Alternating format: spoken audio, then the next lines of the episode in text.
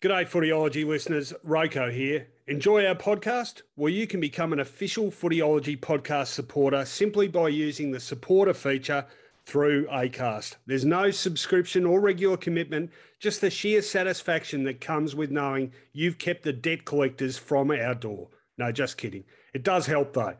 If you want to get started, you just need to follow the support this show link in the show description. Thanks again, and now let's get on with it. Welcome to the Footyology Podcast with Rowan Connolly and Mark Fine. Hello, everyone. Welcome to the Footyology Podcast. This is the round 17 review with uh, a little bit of a preview tacked onto the end of it as the finals wheat gets sorted from the chaff. Just one home and away round left, almost on the cusp of finals. As I say, very good evening to my co host, Mark Fine. How are you going, Finey? Yeah, I'm going well. Fascinating end to the season coming up as far as uh, ladder positions and, of course, making the finals is concerned. And yeah, it goes down to the wire for some clubs, uh, all to play for. I guess the AFL also, at this point, almost having got the home and away season done and dusted, deserves a big pat on the back for the big picture, don't they? Yeah, well, it looked uh, well until June. Looked like we may not have a season at all. So certainly got that to be thankful for. Uh, of course, you know, still a couple of uh, chances to, of teams sneaking into the eight.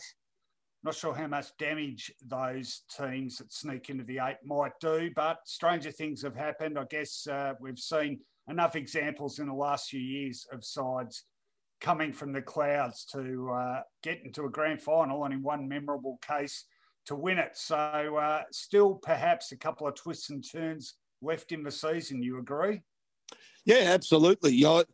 Look, I think uh, what we all can agree on is that Richmond flexed their muscles this round and the team that went into the season, pre-season, as favourites to win the flag, your selection, and by you know any logical rights to the selection, is um, back on top of the heap in terms of ladder, uh, not ladder position, in terms of flag favouritism. So, uh, what do they say? The more things change, the more things stay the same. We might well have a status quo result in a very unusual season. We may, we may indeed. And uh, I tell you what, Finey, one place we're always happy to get the status quo is at the best hamburger joint in town. Well, they rely on that exact uh, dynamic. The more things change around them, 81 years they've been in existence, you know, through the Second World War, through you know, the, uh, the era of love, they've seen it all there. They've seen Melbourne change. They've seen Melbourne grow from a, a really a colonial outpost of England to a vibrant, powerful, independent city. But all the while, they have produced this great hamburger. It's quite a story, isn't it? It really is a uh, makes them an historic part of Melbourne that is, I guess, should be listed by the National Trust. They're that important. That good is that burger. Andrews Hamburgers. Only one place can boast that history. 144 Bridport Street, Albert Park. Take a bite out of history that just happens to taste beautiful. And uh, talking about status quos, well, you want your home renovated, you go to the best in the business. Not only will these guys look after your home renovations, but when you invest your time, energy, and money with them, they will ensure that at your housewarming party, you will get a guest appearance from the band Status Quo. No, they won't. I just completely and utterly made that up. But they're very good home renovators, Finey. Who am I talking about? Well, they'll knock your house down, down, knock it down, down, down to the ground, if that's what you want, of course, complete rebuild. Or they might just knock your kitchen down, down, knock it down. West Point Properties Nick Spartel is West Point Properties, but so there's some pretty well known footballers Luke Ball, Matthew Maguire, learning the building trade. And talking about the footy connection, houses built for Scott Pendlebury, Dyson Heppell, Mike Sheehan. I can see that uh, there's a common thread there and one with you too as a fan of footyology. Nick Spartel's Westbourne Properties, brilliant rebuilds, lovers of football, and isn't that all of us, Rowan? It is, and there's you too, another musical reference. And when they knock it down, down, they'll uh, throw in another half a dozen songs that sound exactly the same as that one in status quo tradition. What a stupid analogy that was. Why did I go with it? Anyway, we've got a lot of football to get through, so let's do that. On Footyology, wrap around. We kicked off on Thursday evening up at the Gabba, a very important game between St Kilda and West Coast. St Kilda trying to uh, ensure that they compete in their first final series since 2011. West Coast desperate to get a spot in the top four. Uh, that may not happen, but uh, gee, this was a victory in the end, full of merit for the injury plagued Eagles, who ended up winning by 15 points, nine goals, 11, 65 to the Saints, 6 14 inaccuracy costly 50 points. The goals for the Eagles two to Darling, two to Oscar Allen, singles to Ryan, Gaff, Kennedy, Kelly, and Cole. For the Saints, all single goal kickers Ryder, Membrey, Lonie, Ross, Butler, and Marshall. And uh, this game sort of twisted and turned, didn't it? St Kilda getting off to the better start. The Eagles very strong in that second quarter and taking a lead into half time. Uh, no goals scored in a very, very dour third term. And then uh, dramatic last quarter in which the Saints had a burst of uh, three goals to look like they had the game won. Ross, Butler, Marshall in the all within the first seven minutes of that last quarter. Had a chance to perhaps put it beyond doubt too. Uh, Max King missed a couple of chances. Uh, Brad Hill kicked it behind. But uh, when all appeared lost, the, the, Eagles just came from the clouds, really. Josh Kennedy putting him uh, back within two points. Tim Kelly getting a goal from an ex centre bounce and uh, giving the Eagles the lead again. Oscar Allen marking strongly and making it 10 points of difference. And then right on the final, Siren Cole putting the finishing touches on it. The result well, the Eagles stay in fifth spot as it transpires, still might miss out on that double chance. But the Saints, look, they're probably going to make finals, but uh, couldn't lock it away. And disappointing result for them. They're losing a uh, sequence of games now, Finey, and you've got to wonder just how far they're going to go in this final series. Well, they've got to make it first. More on that, I guess, later. We can have a little bit of analysis of the team's chances. Um, very rarely do you make a mistake, Rowan, but there was one mistake in your summary of the game there, and I do have to pull you up on it. What was that? Oscar Allen did not mark strongly at all to kick them 10 points clear. Oh, that's right. Sorry. I didn't nerve. It was a free kick. Yep, sorry. Yeah. And given that there were no free kicks to be had for anybody else in that quarter, to pull one out on the goal line like that, and I'm, I'm quite serious about that. That that last quarter, players were being ragdolled, holding the ball, uh, except for a couple of intentional out of bounds. There were no free kicks that quarter. And that's a hell of a statement in that game to pull one out on the goal line. But regardless of that, a fantastic win by the West Coast Eagles, who, well, decimated through the midfield before the game with injury. And also uh, as you've and we've pointed out in our summary of the game on Footyology Final Siren, plenty of other important players too. Um, Hutchings might not come to mind. He hasn't played a lot this year, but he's a must in that team. Great run with player. Cripps, uh, a forward that often caps off work, but very much part of that team and very much part of their forward pressure, not playing. By the way, both ex St Kilda players, interestingly enough. And the probably biggest problem faced by them was that McGovern, who had started the game brilliantly, went off for a period for a concussion test, then succumbed to a hamstring injury. So all parts of the ground affected, especially during the game. That McGovern loss was, well, seemingly going to cost them the game. As you rightly pointed out, 10 minutes into that last quarter, St Kilda were all over them like a cheap polyester uh, suit. They had kicked three goals, they had missed some shots at goal, but West Coast had not not even an inside 50 entry. They seem to be incapable of getting the ball past their own centre line. This game, uh, with six scoring shots, three goals, three, had been pinned in the St Kilda forward line. Step up a guy whose colours may have been lowered earlier on in the game. He worked back into the game after half time. He is considered, I think rightly, the most dangerous player, the maybe the first picked player in the team from all AFL players, Nick Naitanui, and it started with him. Uh, he starts winning in the middle, starts winning his own clearance. Incredibly, this monster ruckman had the equal most clearances for anybody in the game with eight, doing his own follow up roving work. Uh, the goal to Kennedy started the ball rolling.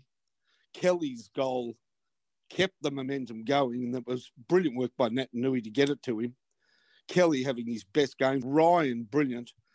Uh, the ability of the West Coast players, their key players, to lift and cover the losses of injury during the game and before the game was outstanding. I think it's a famous win for the West Coast Eagles. For St Kilda, yeah, it, it certainly exposes a deficiency that, well, they they've had a good season.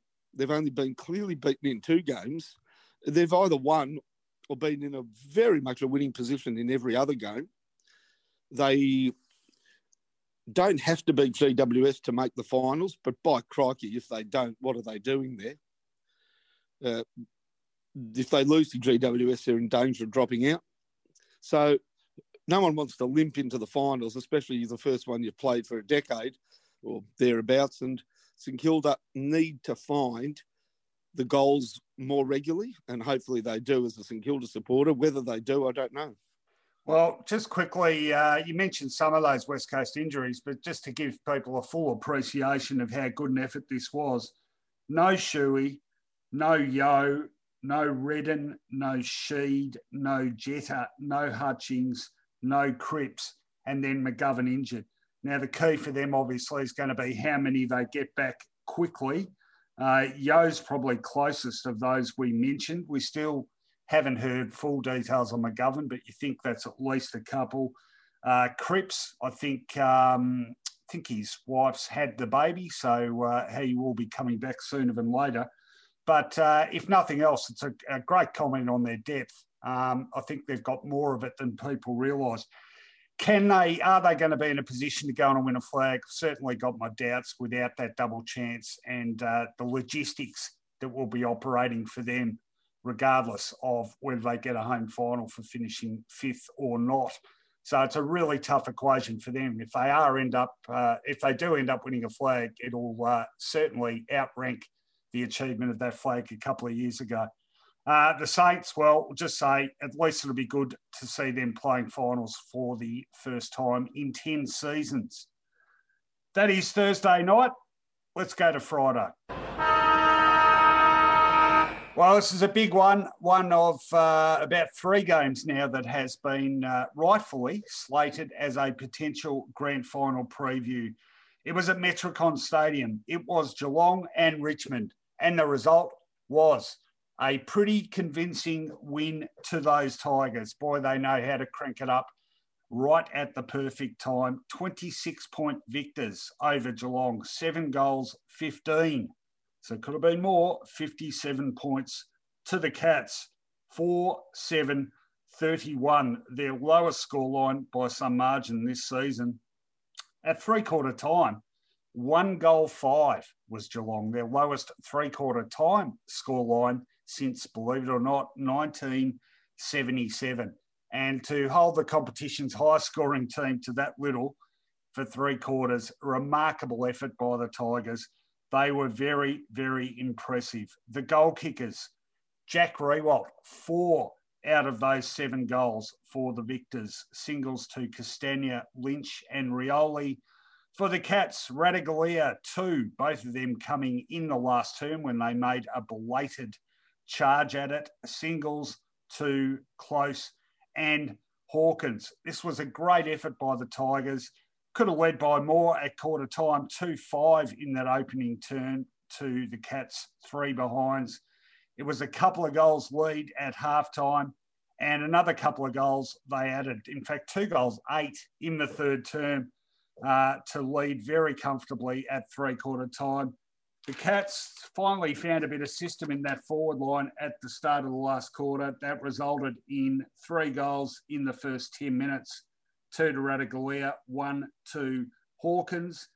16 points, still a margin. Uh, some people gave him a sniff of a chance, but the way this game was played, a very, very defensive affair indeed. You didn't really give them that much of a realistic chance and they duly closed it out with goals to Castagna and Riewoldt. I thought this was an outstanding win. All the big guns fired. I guess the one, uh, well, two sore points, literally. One, Ivan Soldo, he's gone for the rest of the season. And the other one will concern them even more Tom Lynch, hamstring injury. How bad is it? How quickly can they get him back into the lineup? Nonetheless, we did talk on Footyology Final Siren about potential replacements for Soldo, and there's an obvious one in Mabior Chol, who kicked five goals in a scratch match played over the weekend against Geelong. So that's uh, another ray of light for them out of the wash up. But the big guns fired. Riewoldt outstanding up forward. Dylan Grimes similarly outstanding in defence. Dustin Martin always prominent. Nick Vlaustin, very good. Daniel Rioli, some really important touches from him, and Trent Cotchin as solid as ever. So the biggest names standing up just when they need to.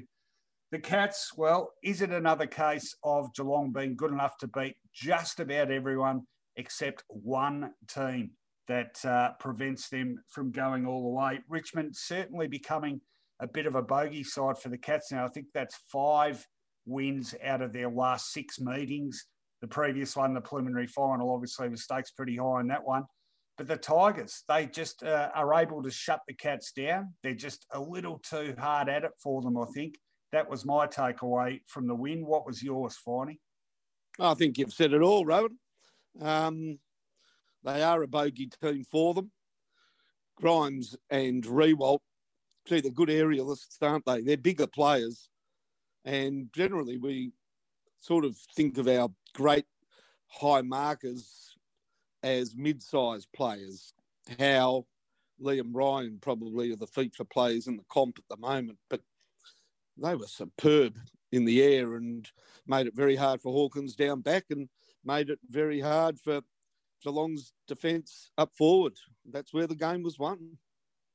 Well, they're so good at forcing turnovers, aren't they? And uh, that was told really in one stat, marks inside 50, 14 they ended up with. That's a lot uh, as opposed to Geelong seven. Their capacity to uh, pour on that pressure, cause hurried disposal, get the uh, the spills, and set their forwards up uh, in space and quickly enough to find some space on their opponents. And Riewoldt certainly maximised that and uh, he's getting into some very ominous form. You know, for a guy that got uh, some criticism earlier this season about not perhaps being in sparkling form, he is now looming again for them as a major weapon, isn't he? Not to mention that man Dustin Martin, who's just got that. I'm gearing myself up for another huge, well, not September, October look about him, isn't he? Oh, he's Mister. you can't say October. He's missed a big occasion and really one of the main reasons they didn't win, pardon me, in 2018. I know everybody talks about one game and Mason Cox, but actually he was not right during that final series and towards the end of the year. And that was probably why Richmond didn't win that flag and are not going for four in a row this year. So, yeah, he looks very ripe. We should. Uh, I'll get you to say a quick word on the Cats too, because we did. We talked about this the other night, but they keep finding themselves in this situation right uh, when finals time hits of not being settled in terms of a ruckman. Now, Rhys Stanley's been injured. we thought Ratugolea might be out of the equation, but he came in and played well for them, kicked a couple of goals to go on with it, and now uh, things are sort of complicated for them on the selection front. What do you think is going to happen there? Yeah, it's a really tricky choice, isn't it? I think Stanley has the track record as the better ruckman. Ratugolea is the better option going forward. Playing both seems to be plan B and not where they played their best football in those wins against St Kilda and Port Adelaide. And we've been pretty impressed by Geelong in recent weeks. So, does the coach blink and uh, change his game plan based on the Richmond dynamic? You know, they've got to play other teams in the finals, and Richmond, you know, they may or may not meet them. So, what is their best route? I think it's still Rhys Stanley. I know Ratugolea had a very good game, even before he went forward and clunked those two marks and kicked two goals. I thought he was very competitive in the ruck and good around the ground. That, albeit against Nankervis, uh, because Soldo, you know, got injured during the game. There will be harder opponents. Uh, yeah, it's, it's it's maybe it's a horses for courses. If they meet West Coast, they play both against Richmond, especially with Soldo out. Maybe they just go with one. I think Stanley gets first nod at the ruck because they need a ruckman and he's more the ruckman. Yeah, I tend to agree. Certainly a bit of thinking to be done by Chris Scott and his coaching panel. It was a big game and a big statement made by the Tigers. All right, let's talk about Saturday. First game of three on Saturday, back to Metricon Stadium it was North Melbourne taking on Fremantle, uh, two sides out of the finals equation. But uh, Freo having made some real strides this year, and North Melbourne probably just begging uh, for the whole thing to finish. It hasn't been a very good year for the Roos at all. And unfortunately, that misery continued. The Dockers did a number on them 64 point winners in the end, 15 9 99 to North Melbourne's 5 5 35. The goal kickers, four to Jesse Hogan and three. Ah, oh, Jesus, is a combination I've been pumping up to Lachie Schultz. Hogan and Schultz combining for seven goals. No clink, still unfortunately, but they're working on picking one up. Three to Matt Taberner, though. He should change his name by deed polls, surely. Walters, three as well singles to Lobb and Darcy. For the hapless Roos, two to Zurhaar and singles to Larkey, Garner, and Hall. It was a smashing finey, three to the Dockers in the first term, four goals in each of the three quarters thereafter. And the poor old Roos, one goal each in the first three quarters and two in the last when it was all done and dusted. What'd you make of this one? Oh boy, what a uh, sad and sorry end to the season for North Melbourne. Even Big Goldie's 250th could not uh, lift their rating, their, their output, and it all starts in the middle of the ground. They're not winning any contested ball. They're, they're basically getting rolled over the top of. Uh, they sadly miss Ben Cunnington, but surely one man and a pretty senior man in the latter part of his career can't be expected to turn things around so completely for North Melbourne that they are not in for a sustained period of action outside the finals, and that really looks like that where that's where that list is. We know Ben Brown's future is speculative. They'll invest in Larkey. He's a good tall target, but he's got still development to go.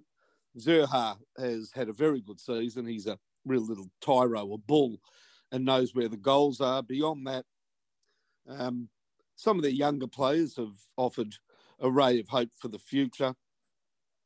Uh, I, I would say that all in all, North Melbourne would, and you know, people say, should they bottom out um, and, and really look to rebuild over the next couple of years? They don't need to look to bottom out. They're going to bottom out. They don't need any list engineering to bottom out. This will come very naturally to that team. As for Fremantle, well, I guess I don't know. Do we give Ross Lyon some credit for the development that he did put in when he realised the jig was up a couple of years ago? I think he sort of left Fremantle as as is often the case when non-West Australians who coach WA teams leave, their sort of legacy is um, they're, they're, sort of kicked out of kicked out, taken to the town limits, and their legacy forgotten. But are we not seeing that the time and, and games put into a Schultz, a a um, youngster like I guess you, you, can't take too much credit for a Serong, but certainly a, a Darcy Tucker and some of their other players that now are getting regular football. I think that goes back to a change of philosophy of Ross Lyon's that he should be given some credit for. But these players are now proving to be worthy AFL footballers. I, who this is really interesting, Rowan. There is speculation about Hogan's future, and some thought that Fremantle um, wouldn't mind another club to take on his contractual responsibility and basically move him on. Um, I think after the weekend, they might have a rethink because their best chance of not just going up the ladder, but in the next few years becoming a force in football could definitely lie with a very powerful forward combination of Taberner and Hogan. Now, we know Hogan can be a bit problematic, but when he's right, his marking ability with Taberner, that's up with their with the best in the comp. I mean, if you want something to rival Lynch and Riewoldt, I reckon Hogan and Taberner sort of reads potentially like that combination. Two tall guys that can really mark, and Hogan who can really hit a pack like Riewoldt. So yeah, it, it helps when your uh, your veterans are standing up too, and uh, I'm alluding there to one in particular, David Mundy, who was just superb for them. And yeah. what is he just turned 35? You know, Nat Five. Nat Fyfe, uh, I haven't looked at the odds recently, but he's got to be a reasonable Brownlow chance again uh, to make it three. Uh, terrific uh, game from him. Walters chips in with three goals. You know, their key players are standing up consistently. We have said this a lot about how competitive they are, but I'm just having a look now. So they've lost nine games this season. Um, their biggest defeat has been by 38 points. You know, they've been consistently competitive, and that certainly wasn't the case towards the back end of Ross Lyon's tenure. They are definitely poised to uh, have a, a sizable crack at finals next season, I would have thought. Certainly not the case for North. Speaking, uh, talking, well, not talking about, but thinking, how long ago does the start of their season seem now? Well, they knocked over St Kilda in round one, but even when we resumed, they knocked over GWS in round two. Since then, they have lost 12 of their last 13 games. There's been some beltings amongst that lot too. There are some talented kids coming through there. We've seen Davies Uniacke sort of show his credentials more regularly. I think Bailey Scott looks a prospect. But yeah, you'd think uh, it's going to be heavy duty rebuild now. Hit the draft hard. Uh, they might have a few mates down there in that rebuilding camp though. So uh, really disappointing year for North Melbourne. I think in win terms, uh, I might be wrong here, but I, I, thought I did read that this is their worst season since 1972. And it's a long, long time ago. So season can't end quickly enough for them. All right, that was the first game on the Saturday agenda. Let's head to Adelaide for the second one. Well, we expected this one to be ugly, well, ugly for the losers, and so it was. And it could have been even uglier, but not, not for some wet weather, which restricted the scoring. But still, a very emphatic margin in the end of 50 points. That was the margin. Port Adelaide beat a disappointing yet again Essendon 11 13 79 the power Essendon 4 5 29 the goal kickers 2 to Charlie Dixon singles the rest. And boy they're getting a good spread of goal kickers. Ladhams Powell-Pepper Ebert Gray Rockliff Wines Boak Duursma and Motlop. How many is that? Three six uh, 10 goal kickers again for Essendon. All singles Parish, Clarke, Cutler, and Ham. There was a very brief spark for the Bombers finally. They won a first quarter. Yes, the Bombers led at quarter time. And that was pretty much it. Two goals for the rest of the game while Port completely took over, did all the scoreboard damage in that second quarter with 5 5 to just two behinds for the Dons. It was emphatic. They are a side intent on staying on top of the ladder where they have been every round this season. It's been a wonderful season by them and um, they showed their wares. This is a really strong all-round performance. Were you impressed by them? Yeah, look, that first quarter by Essendon, and full credit to the Bombers for coming out and being far more competitive than they've been at the start of games in the last six weeks, um, was probably the worst, worst thing the Bombers could have done because Ken Hinkley was doing his best Queen Victoria during the first quarter. We are not amused. And uh, I think they would have got a little bit of a an old fashioned tongue lashing at quarter time. And from that point on, it was like Essendon had knocked out any um, cockiness that might have been in them, and certainly any lingering thoughts that they could just cruise through this game. They were obviously told in no uncertain terms to start playing some finals like football, and their domination of possession in the second quarter. I don't know what the final figures were. At one stage, was pointed out what was it, 71 to 28 touches, uh, sort of in the meat of the quarter. They simply would not let Essendon get a touch of the a Sherrin. Ollie Wines, we say it every week how he's back to his best. Well, careful he is circling around exceeding his best. And that could really propel Port Adelaide through the finals because we know Boak's playing well. Rockliff, and I've never been overly impressed by just stats for stats' sake, but in that midfield, there's a definite position for a 30 possession a game player, and that's under the current auspices. So I'm talking a 40 possession man, uh, game man normally, and he fills that role really well. How does he do it? By run, run, run, run, run, mm-hmm. run, run, run. And that's a little bit different to how Ollie Wines plays and even how Boak plays. So he runs around the ground, and that's valuable, Rowan. Yeah, it is. And look, I said in the, you heard me say in the preview of this game, which we did on Thursday, one of their biggest assets is having a seasoned, experienced midfield trio. And no shock that their best three players, as judged by the AFL website anyway, were Rockliff, Boak, and Wines. I think that this is a major reason why they are not going to be bowled over in any finals, regardless of the inexperience of the group as a whole the area of the ground you most need to at least hold your own in finals games is that midfield.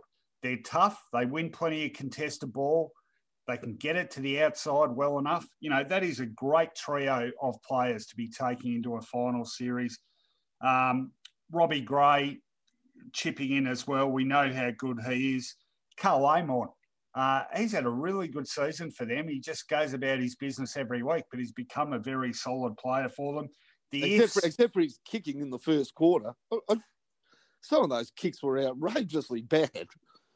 Well, I, I, think he, I think he is certainly one that uh, they can add to the pile of dependables.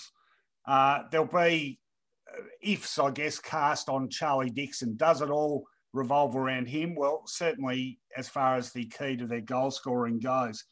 But uh, I love the enthusiasm of the younger guys. We talk about them a lot you know, Rozee, Butters obviously not playing suspended, but Duursma chipped in with a good goal as well. They're going to be important for them. Uh, I understand why, but it's still quite surprising that a side that's been on top of the ladder all year is still only fifth favourite to win the flag.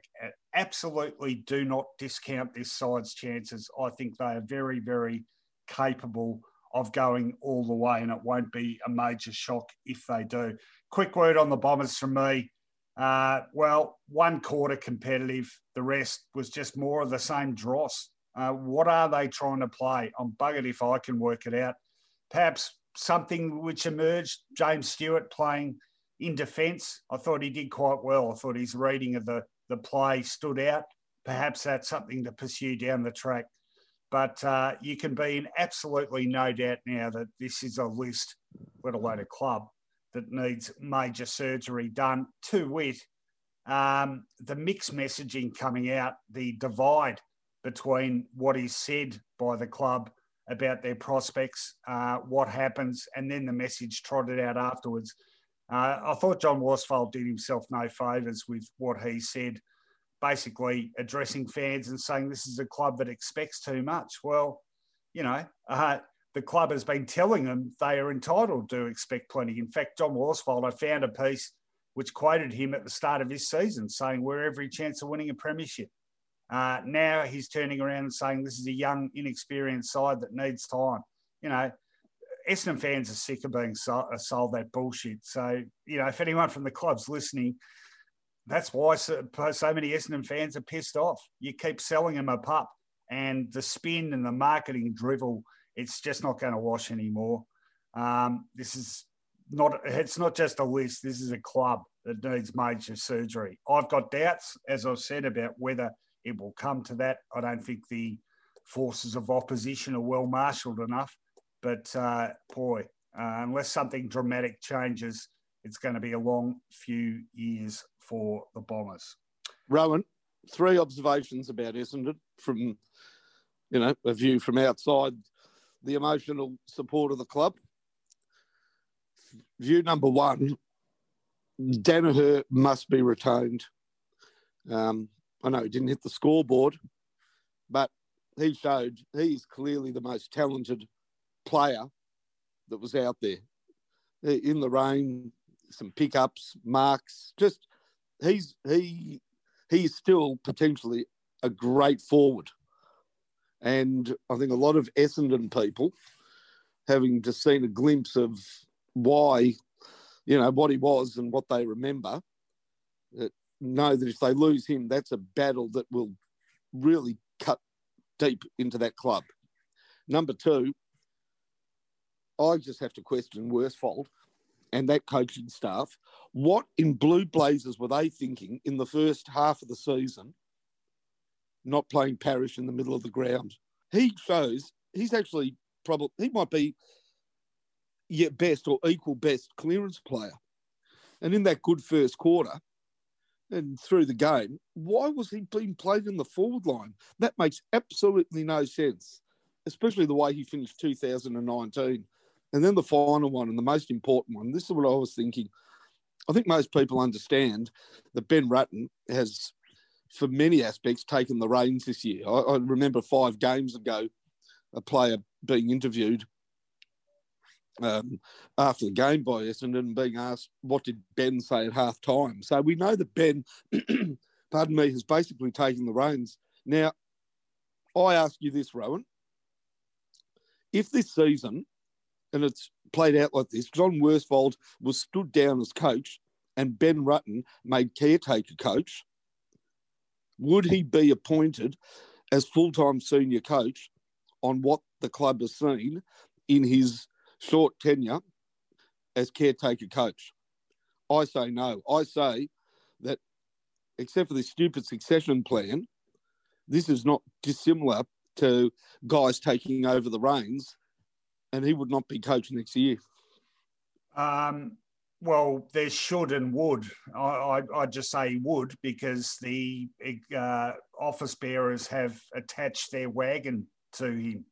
So they couldn't now turn around and, and not appoint him. No, I'm saying, but if he was caretaker, if if at the same time that he basically took over the reins, the dynamic was that he there was no succession plan and he was simply appointed as full time caretaker coach, would he have the position next year? Uh, not based on the results, no. Okay, that's all I'm asking. But he will be. yeah.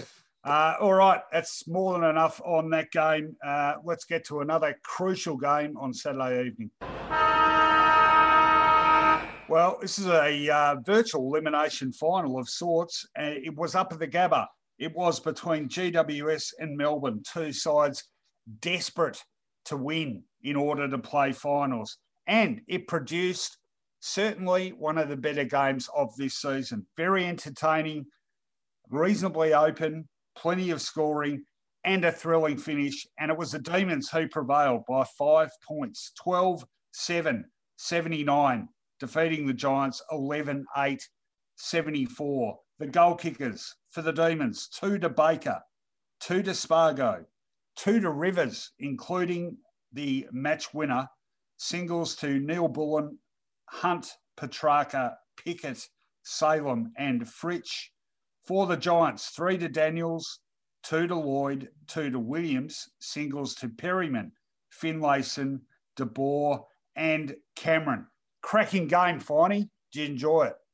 Yeah, ripping game, ripping game. And just quickly, you know, when I did the tips, I said a, a Melbourne man who's uh, a week in, week out supporter, an opinion I respect, said this is exactly the sort of game they'll come out and win because, you know, having lost a couple of games that probably cost them a spot in the eight, this is the the um, deception that Melbourne have spun for many years. And boy, did they play a much better brand of football this week, didn't they?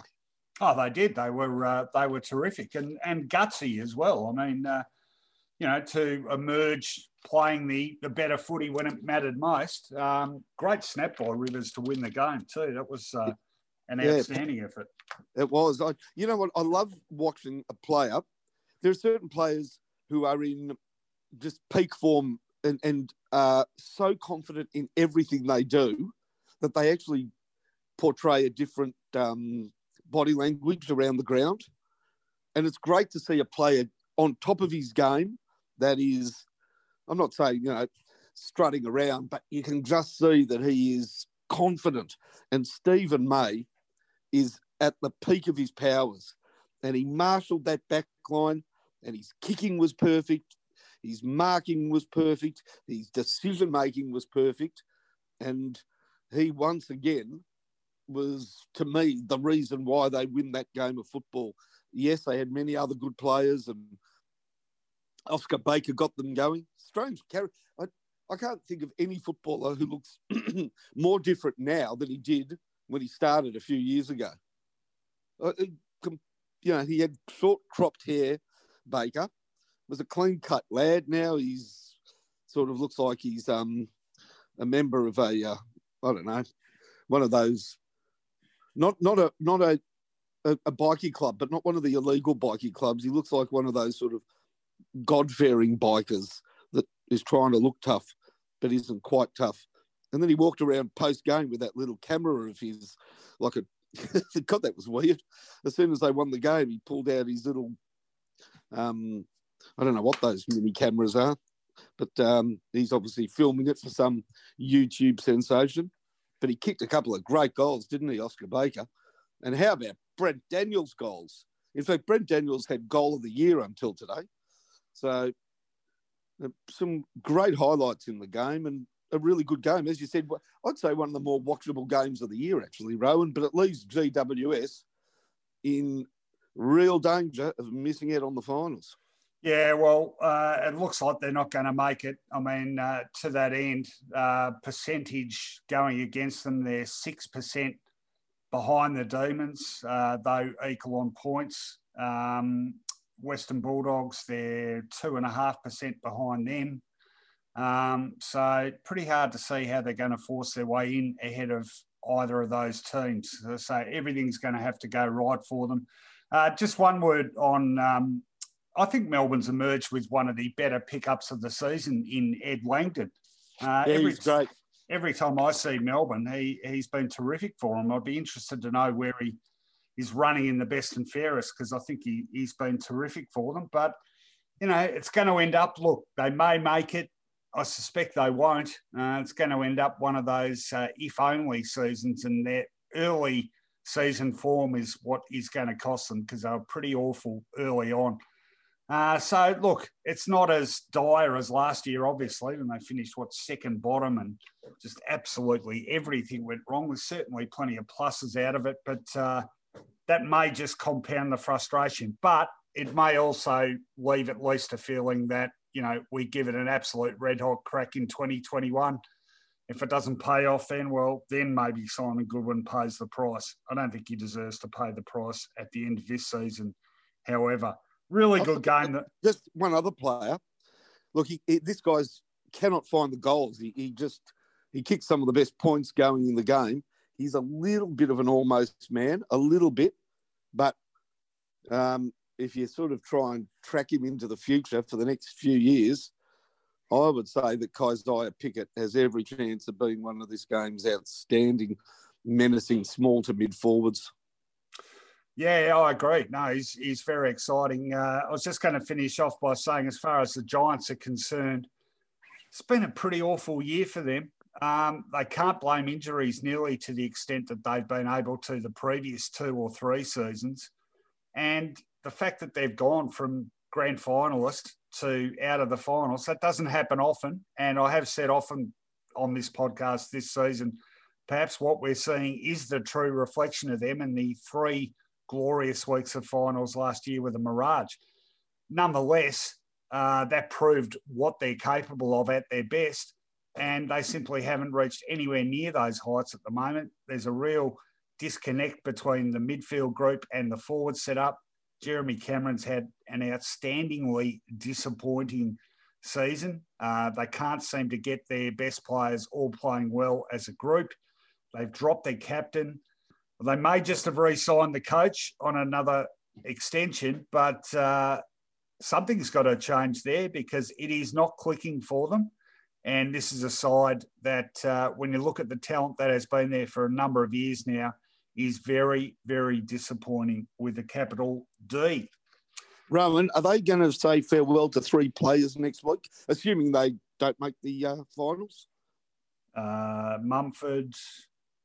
Uh, well, it's more than three they could say goodbye to. Are you, who are you talking about? I'm saying in terms of retirement. Is, oh, is well, Heath, Heath Shaw going to play on? Yeah, you'd wonder. I haven't heard any noises to the contrary, but uh, I think Mumford's an obvious one. I mean, Lachie Keeffe, I would have thought. Is there much future oh, he, there? I'm saying he won't retire. Sam Reid's retiring at the end right. of the year. Yeah, well, whatever happens, this is a group that uh, has failed to deliver on uh, much potential. I think we can both conclude that. All right, that is Saturday football dealt with. Let's turn our attention to Sunday. First game on Sunday, back to Metricon Stadium. Boy, has that taken some traffic this season. And it was uh, a farewell game for Bryce Gibbs, who, of course, uh, played the vast bulk of his career with the Blues, but uh, more recently of Adelaide, who generously brought him back to play against his old club. And he played a ripper too. And uh, they'll be dirty on him, the Blues, because he helped extinguish those flickering finals hopes the Blues had as the Crows won their third game on the trot by 16 points. Another really encouraging performance from Matthew Nicks's young team 10 goals, 12, 72, defeating Carlton 8 8 56. The goals two to Himmelberg, two to Lachlan Sholl, who played a terrific game for the winners. Singles to Brad Crouch, Frampton, Jones, Lynch, McAdam, and Smith. For the Blues, four to Harry McKay. He was certainly a tower of strength up forward. Singles to Cripps. What a goal that was. Arguably, arguably the goal of the year. And singles to McGovern, O'Brien, Setterfield. But the Blues, they just cannot avoid having bundles of goals kicked against them quickly. This was a game well and truly lost in the opening term, finally, when the Crows slammed on 5 3 to just two points, another three goals to just one. So a 44 point lead at half time. And there would be no 1970 like grand final comeback. Uh, the Blues gave it a crack, uh, certainly had their chances in the last term with four goals, but Adelaide just steadying enough to clinch the deal and officially uh, bring an end to Carlton's finals chances.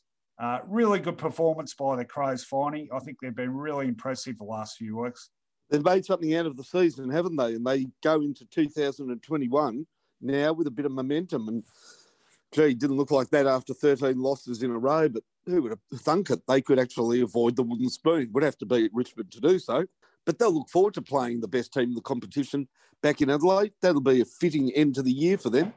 See how far they've come, especially with Richmond in no position to risk a loss in that game and miss out on a spot in the top four. So Richmond will be all guns blazing.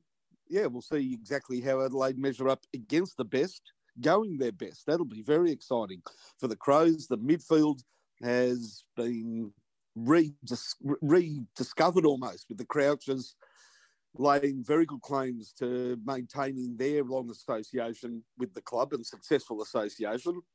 Early on in the year, people were suggesting it's time to, you know, split up the brothers and try and get a bit of trade for one of them. That may still happen, but less likely to now. They'll be delighted with the development of some of those youngsters, whether it's McAdam, Sholl, your point. He's a beautiful kick, Sholl very handy to have somebody who can use the boot. I just chipping in on the midfield too. I think uh, absolutely pivotal for him over the last month has been Rory Laird playing in the midfield. He's yep. been rediscovered.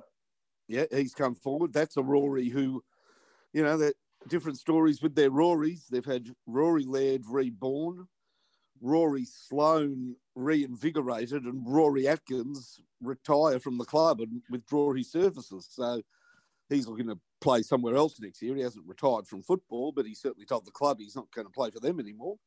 So different stories for the Rorys. Uh, look, more power to them. As for Carlton, you need to learn how to play four quarters. And when you do, I think there's good signs for optimism there as well. They'd love next year to head into the season with McKay and Charlie Curnow as that forward combination bit of speculation before the game as to whether Eddie Betts continues on next year. I think that'll be dependent on whether or not they're successful in securing a small forward from elsewhere, but I think they're pretty hell bent on getting a small forward from elsewhere. They'd love Papley.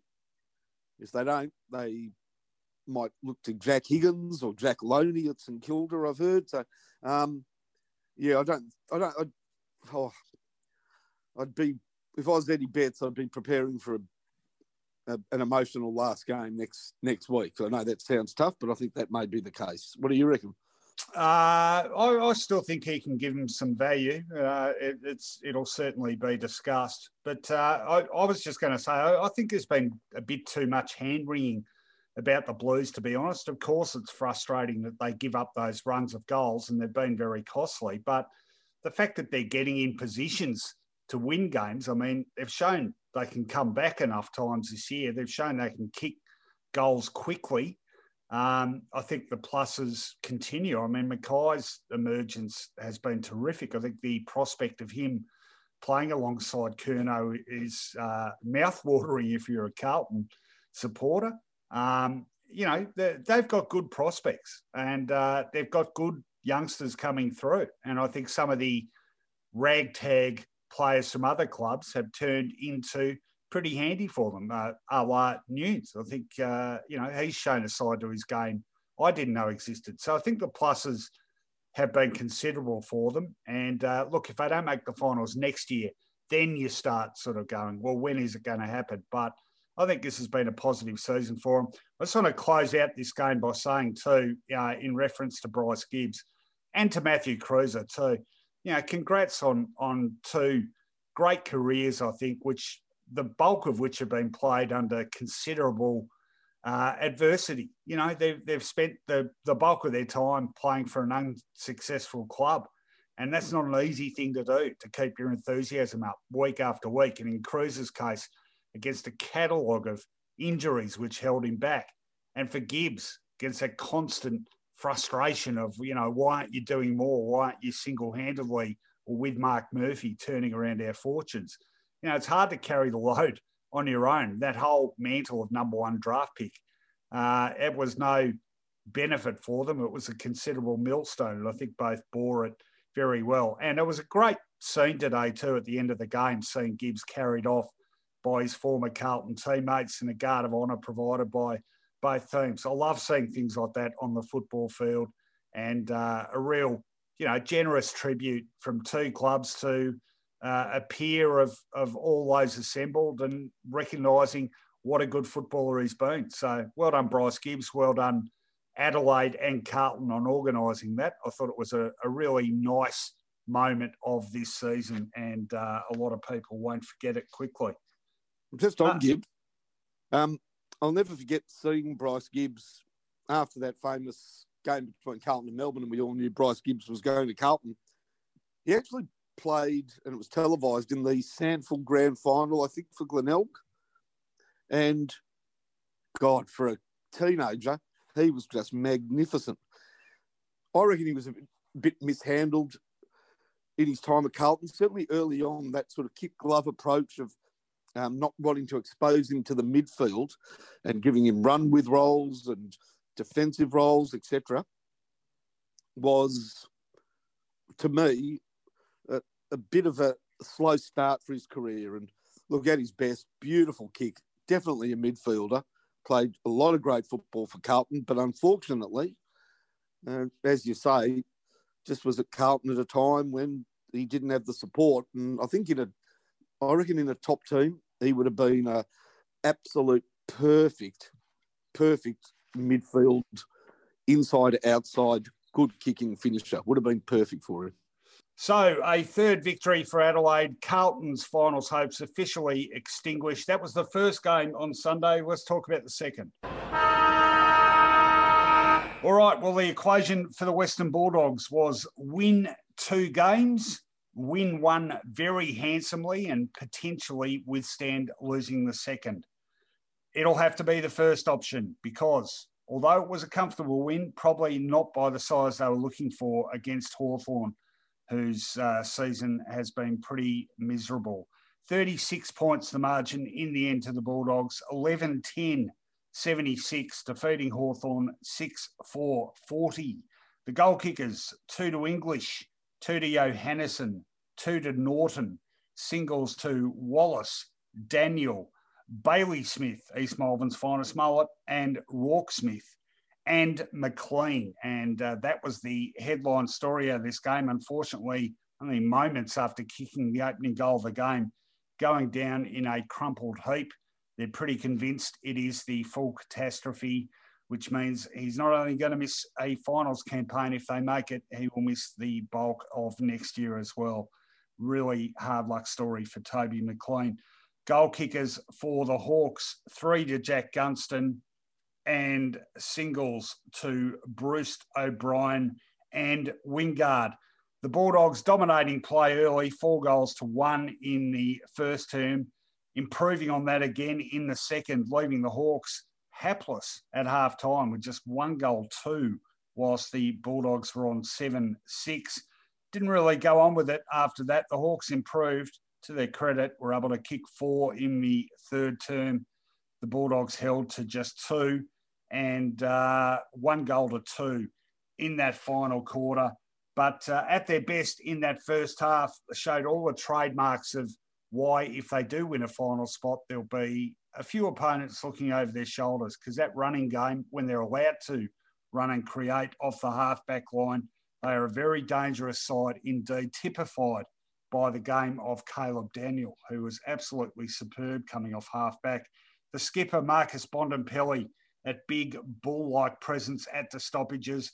He was great for them. Liberatore, great for them. Tim English, I thought, played one of his best games of the season. Not only good around the ground, but chipped in with a couple of goals.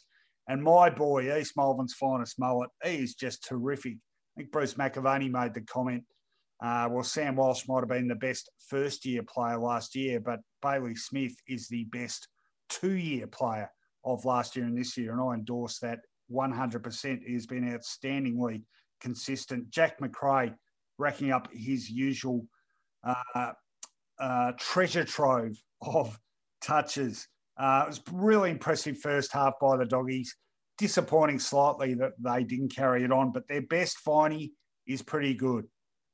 Yeah, they've got that power midfield, but unfortunately, and such cruel luck for Toby McLean, member of the Premiership side, of course, in 2016. And he found it hard at the start of the year to find a spot in the team. They were looking beyond Toby McLean at a couple of other options, but uh, in the last seven games, eight games, he had not only reclaimed his position, he had added to that midfield with uh, dangerous forays forward, adding to their outside run and kicking ability, and definitely was certainly part of their best 22, hopefully heading into a finals campaign. So cruel luck for him.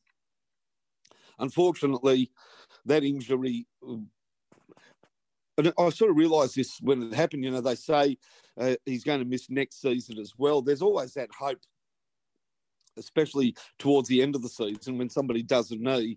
Yeah, they'll miss the bulk of next year, but if the team does have a good season and looks like playing finals, sometimes those players can come back before the finals. But I realised, dawned on me, we're a month sort of behind, or you know, we're already in September, so that late season injury will cost him 2021 in total. Uh, he won't be able to make that late season comeback because we are already sort of a few weeks behind a couple of weeks behind, three weeks behind. Uh, that midfield remains strong though. Bontempelli leads it. Macrae guarantees it. Dunkley caps it off. And Bailey Smith, incredibly, is probably, for mine, the most uh, capable of all four at the stoppage, you know, at the clearances. He's a great little bull inside, isn't he? And he runs as well. I, see why you like him, and it's not just the postcode. They they cruised out the game. I think they know they need to win both games to make the finals. I think they know what their lot is. The combination, uh, you know, they they and they would say that if we can't beat the Dockers in the last game, we don't deserve to be in the finals. So they sort of cruised it out, 40 points up at half time. You thought maybe they could get that enormous belting. But Hawthorn have got pride. And they've also got some good players. Gunston's a beauty. Kicked their only goal in the first half, a beautiful snap, and he's been a wonderful player over 200 games. I think Wingard. Do you, th- do you reckon Wingard wins their BNF? Well, I think he'd be as, as good a chance as any. I'm not sure he's finished the season as strongly as he started out, but um, in that sense, he's a, a microcosm of the team performance, isn't he? I, I tell you, it did strike me today after they uh, lost. I, I, just had a look at the season tally, and they have now lost seven games straight. They have lost 11 games of their last 12. I mean, it's just by Hawthorn standards, it's wow. You know, it's as bad say, a year. say that word, unHawthorn like.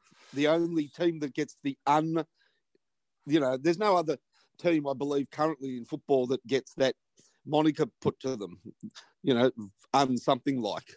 Well, yeah, it, uh, and it and it is. I mean, even then, not not without some pluses. I mean, Day definitely the biggest plus for them. I think. I think Cousins has shown some reasonable form, and in the last couple of weeks, I think Greaves has been okay. So you know, they're not without some light at the end of the tunnel, but. Uh, you know, we spent so many years talking about the Hawthorn era. Well, I don't think anyone's in any doubt now. The the the golden days are at an end.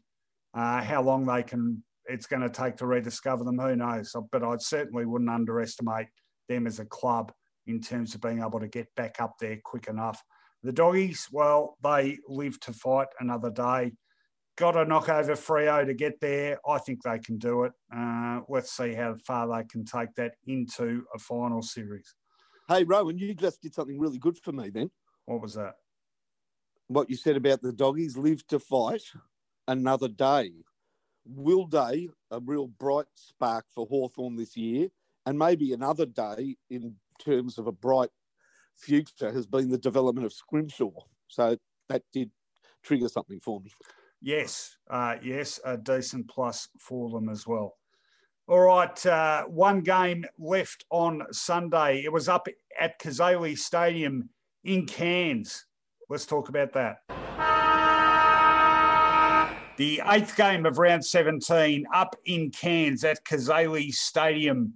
It was between Brisbane and Sydney and it finished up in a 32 point win to the Lions, 11 7 73 to the Swans, 6 5 41. Uh, really adverse weather conditions for much of the first half, some very heavy rain, difficult ball handling conditions.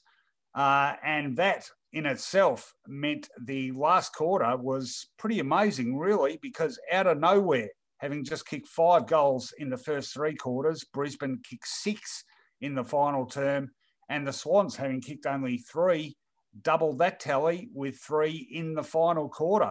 And uh, quite a, out of context for the rest of the game, but it's fair to say the Swans gave Brisbane a real fright, Finey, with uh, the first two goals of the final term, narrowing that gap to just two points. But Brisbane then showing all the class and uh, resilience that we've come to know from them and steadying big time to officially sew up either first or second spot and the all important home final that goes with it. The goal kickers Bailey kicked two, two to Charlie Cameron, two to Hipwood, singles to Coleman, Ellis-Yolmen, Lyons, McStay, and Zorko. Just three kickers, three goal kickers for the Swans, two each to Hayward, Papley, and Parker. So Brisbane gets the job done, Finey, but uh, whoa, they would have had some nervous moments early in that last quarter when Luke Parker kicked that goal to make it less than a kick the difference. Yeah, good signs that they were able to not just withstand the challenge, but actually smash the scoreboard a bit from that point on, uh, being a bit of a criticism of them of late, their inability to hit the scoreboard. And you know what?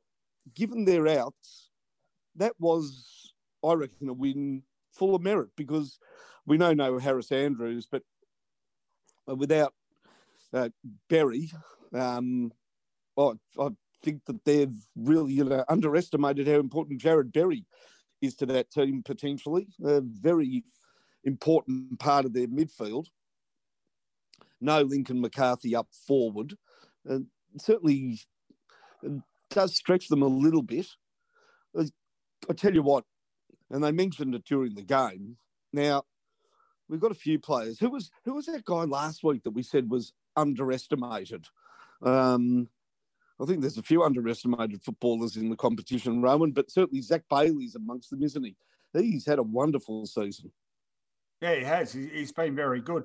When you're talking about uh, who Brisbane were missing, they weren't missing this guy, but certainly far from his usual dominant self. That was Lachie Neale. Yes. And uh, he was uh, pretty effectively tagged today by Clarke, who uh, certainly one of the Swans' best. You know what? He's generally pretty good at shaking a tag. Maybe more concern is the patchy form of Dane Zorko, who was not tagged. And, you know, certainly has had a mixed three or four weeks, uh, even more, five or six weeks of football heading into the finals. So, a little bit of a watch on Dane Zorko. Uh, you know, he's the leader and such an important player as part of that dynamic goal kicking midfield. And he provides a lot of that dynamism and goal kicking ability when he's right. Charlie Cameron, starting to see a better version of Charlie Cameron heading into the finals. Good news there. So I guess there are positives. There are still some room for improvement, but the main thing is They've got the double chance with every incentive in the world, knowing that the Gabba will host the grand final. So the carrot's been put in front of them, Rowan. Whether or not they can reach out, grab it, and crunch it and munch it remains to be seen. Yeah, it does. And I've got to be honest, right at the moment, I actually fancy Port Adelaide's flag chances more than I fancy Brisbane's. Um, you know, they've been reasonably unconvincing for a while now. Uh, yep. This, this in the end finished strongly, sure, but would challenged deep into the game by a side that was out of finals contention. You know, it did okay against Gold Coast, I suppose, but prior to that, you know, just got over the line against Collingwood, just got over the line against St Kilda, and just got over the line against North Melbourne prior to that. So it's not the most convincing form. I don't think they're playing as good a footy as they were heading into last year's final series. But who knows? Maybe maybe it will peak at the right time. Whereas uh, you know, in contrast, last year in the finals, well, it didn't they didn't play terribly in the finals, but went out in straight sets. So they're going to need to play better than they have been for some weeks now. I think to be a definite flag threat. But uh, you know, again, it's that sort of season. We're seeing sides come in and out of form reasonably regularly. Uh, I certainly wouldn't bet on them being able to turn it around and get back to something near their best either. Sydney, uh, quick word on them. It was always going to be a struggle for them this year, particularly with no Buddy Franklin. But uh, I think for you know for a, a, year in which they've missed out in finals and finished in the bottom what four on the ladder and had only five wins, well to this stage, I think it's going to finish with uh, plenty of pluses. You know they've turned up some good young players. I think they play a, a more damaging brand of footy now. They've got a bit of an outside game to match their contested stuff. Uh, plenty of ifs and buts about personnel, but I think overall it's been pretty positive for them, and uh, they will certainly hope to finish off the season in fine style next week. I reckon it's been a great year for them in a way, not ladder position, but setting up for the future. We know that they have had this wonderful ability to get into the finals over the last yeah, quarter of a century now, long time. And yeah, sure, they've missed Buddy. But how about taking key players out of the front and back of the side, Rampe and Heeney, that they come into the team and already make them almost finals ready. I think this is the year that we've seen the big step forward for Callum Mills. He's developing into one of the game's really good half back line players. Nick Blakey, after the disappointment of being dropped, second year, not unfathomable, but has responded really well. Rowbottom has been discovered. I know you love him, and um, he's uh, a, going to be a part of that midfield. He's a really good terrier. I love Justin McInerney. Oh, he's told some beautiful candy today, showed that he's a class player. Dawson, a very good player. Um, I wonder whether Hewett is part of that best team going forward. That'll be interesting. He's had a, an interesting career, a mixed career, but one that hit the heights last year as a run with player. And Aliir Aliir been used in a few different positions. So, gee, if they were to land Joe Daniher, regardless, and, and we can only assume Franklin will play next year, they could be an instant finals ready team. In fact, they would be with Daniher and Franklin. There'd be more than a finals ready team, Rowan. You put Rampe, Heeney, Daniher, and Franklin into that team, and they can start going for glory again. And I'm talking sky's the limit. Yeah, I agree. It would uh, certainly dramatically change the profile of their best 22. All right, uh, that is the eight games thus far. One preview to do with Monday Night Football uh, making its final appearance this season. Let's talk about that one. Footyology previews with Punch. All right, uh, one game left in round 17. It is at the Gabba, Monday evening, 7.10 Eastern Standard Time. It is Collingwood up against the Gold Coast. And, uh, well, injury's been a byword for Collingwood this season, but uh, plenty of changes and some very, very big names returning to the mix for the Pies. Into the side, Adam Treloar. Into the side, Jordan De Goey. And into the side, Travis Varcoe. Making way, Tom Phillips with a hamstring injury. Lynch omitted. And another big omission, Jaidyn Stevenson paying the price. For the Suns, into the lineup comes Harbrow, Holman, and Lemmens. Out injured is Budarick. Ill is Ainsworth. And omitted is Flanders. Well, the Pies have been up against it most of this year, but they've uh, battled on pretty gamely, Finey. I suspect they're going to have a pretty decent win here against a side which has made some improvements, but still finishes with a pretty disappointing win loss ledger. What do you think happens in this game? you know, seems as though Collingwood's almost a forgotten team with this competition, in as much that uh, we've known that they're going to make the eight, or they, they will make the eight, I'm pretty sure, over the last couple of weeks. You've done your calculations based on, of course, beating the Gold Coast, which they will do.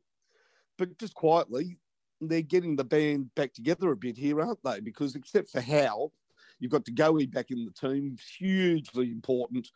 Of course, Treloar likewise, and word that Steele Sidebottom's partner has given birth to their child, and he'll be right for the finals. So Collingwood, you know, just sneakily uh, might be able to assemble a pretty good side coming into the finals, and they just really haven't been discussed because everybody's talking about will Melbourne make it, GWS and Kilda, where did West Coast finish, Richmond, Port Adelaide, Brisbane. We give Collingwood the win against Gold Coast, and we look to see how much they improve their forward line output because that has been a problem in recent weeks. We'll see exactly what difference De Goey he makes, and he is the sort of footballer, Rowan, that can come back after a couple of months off and hit the scoreboard straight away. So that'll be a fascinating watch. Gold Coast seem done and dusted, and you know, but yeah, that they are certainly against Collingwood on Monday night. Well, yeah, look, uh, they need to get the job done, obviously, and then they've got a terrific test in that uh, last game of the season against Port Adelaide. Or do they? Because Port Adelaide are guaranteed finishing top two, which is that home final. So what do Port Adelaide have to play for? So might not be the stern test that the ladder position suggests, Rowan. Yeah, no, it's a fair point. It's a fair point. And Collingwood's form, I mean, I, I think one reason we've taken our eye from a bit is, uh, you know, they've had sort of, if you have a look at their form over the last six weeks or so, you know, they had uh, not overly inspiring wins over Sydney and Adelaide. They got smashed by Melbourne and beat North by enough, you know, beat Carlton by enough. But, you know, only an eight point loss to Brisbane. That had plenty of merit attached to it. They're getting some players back. Geez, I wonder. I mean, I don't think they're at this level, but I wonder if there's a, a touch of the 2018s about it where they're, they're just going to come good again and get some personnel back at the right stage of the season.